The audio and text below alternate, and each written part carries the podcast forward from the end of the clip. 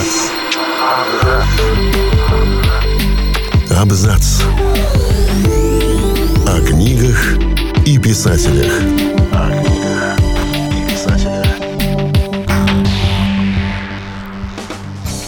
Всем привет, я Олег Булдаков, и сегодня я расскажу вам о романах, написанных наспор. Каких только историй нет о том, как писатель вдруг решает взяться за книгу. Особенно если это первое в его жизни произведение. Нередко бывает и так, что будущего всемирно известного автора в литературу чуть ли не затаскивают силком. Берут, например, на слабо. Сможешь ли написать? Мы составили небольшую подборку известных книг, которые были написаны благодаря пари. «Франкенштейн» Мэри Шелли — это легендарная книга, из которой потом выросли десятки и сотни других произведений более поздних писателей, вдохновленных необычным и пугающим сюжетом. Вы, конечно, помните, в чем там суть, но вкратце все-таки опишем. Гениальный ученый раздумывает о том, возможно ли из неживой материи создать живое существо. Он приступает к опытам, и на свет появляется чудовище. Книгу же написала совсем молоденькая девушка, юная жена известного английского поэта Перси Биши Шелли.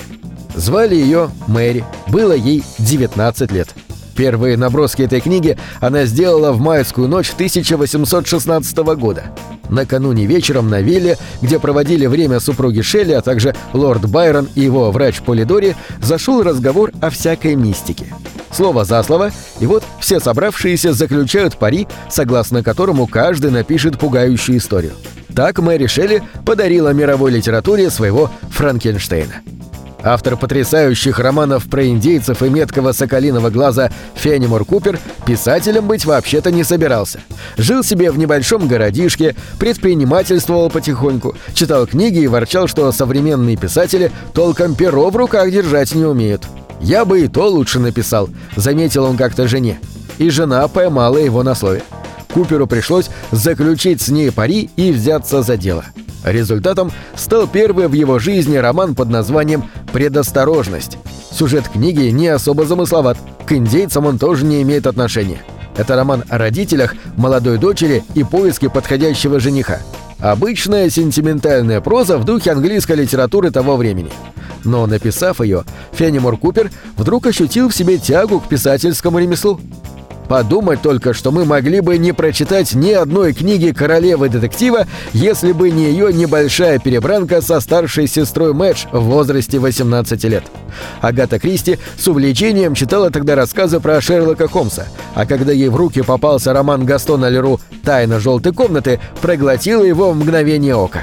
Она поделилась с сестрой своим желанием когда-нибудь написать что-нибудь подобное. Кто знает, выросла бы эта отвлеченная идея во что-либо серьезное, если бы сестра не подняла ее на смех. Мэтч сама пробовала писать детективы и потерпела неудачу на этом поприще. «Держу пари, что ты не сможешь», — сказала она. Задетая за живое, Агата не забывала об этих словах несколько лет, пока, наконец, не села за письменный стол с целью создать детективный роман. Результатом стало загадочное происшествие в Стайлзе. Сейчас Лайза Джуэл, на удивление плодотворная писательница, книги которой активно переводятся на разные языки. Но свой путь к успеху она начинала наспор. Приятель Лайза, видя, как она расстроена после увольнения и желая ее отвлечь, предложил ей написать три главы романа, обещая ужин в любимом ресторане, если она справится. Эти главы потом вошли в дебютный роман писательницы «Встретимся у Ральфа», который стал бестселлером в Великобритании. И еще один пункт в нашей подборке. Самый известный роман мастера приключенческой литературы Генри Райдера Хаггарта. История его очень похожа на те, что были описаны нами выше. Генри уже пробовал себя в литературе, но пока это были лишь первые подступы. Его брат, почитав написанное, в шутку заявил, что до действительно захватывающих книг ему ой как далеко. Например, такой шедевр, как «Остров сокровищ», ему не создать. Однако Генри поддакивать ему отказался, и братья заключили пари. На пять шиллингов. Роман «Копии царя Соломона» был написан после этого пари в рекордные шесть недель. Свою пятерку Генри Райдер Хаггард честно заработал. А потом, только за первый год продаж эта книга принесла ему 750 фунтов гонорара. Дальше его подхватила гигантская волна успеха. В молодости Эдгар Райс Бэрроуз считал, что жизнь удалась. Пас коров, носил стетсон, звенел шпорами и неделями не снимал сапог. Золотоискатель и кавалерист, продавец в лавке и клерк в конторе. В круг его обязанностей входило отслеживать торговую рекламу в дешевых журналах, печатавших посредственную фантастику. Такую галиматью он и сам мог сочинять. Тут подвернулся кто-то из коллег и взял на слабо. Ударили по рукам. Вскоре издательство «Все истории» получило новеллу «В свете марсианских лун», отправленную под псевдонимом Норман Бин, то есть «Нормальный парень». Рассказ напечатали. Дальше больше. Обладая завидной работоспособностью, Бэрроуз развивал сразу два сюжета – историю Тарзана и марсианские хроники, ежегодно выпуская пару книг. Под псевдонимом Вернон Салливан Борис Виан выпустил несколько произведений, стилизованных под нуар. Первый его роман «Я приду плюнуть на ваши могилы» вызвал настоящий фурор, он сразу стал бестселлером. До сих пор тираж этого романа превышает суммарный тираж других произведений Виана.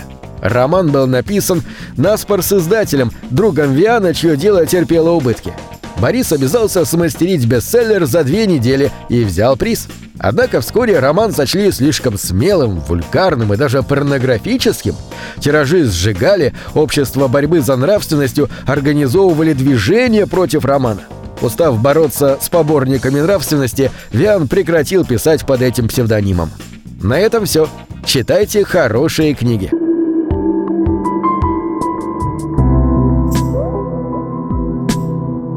Книги — это двери, что выводят тебя из четырех стен.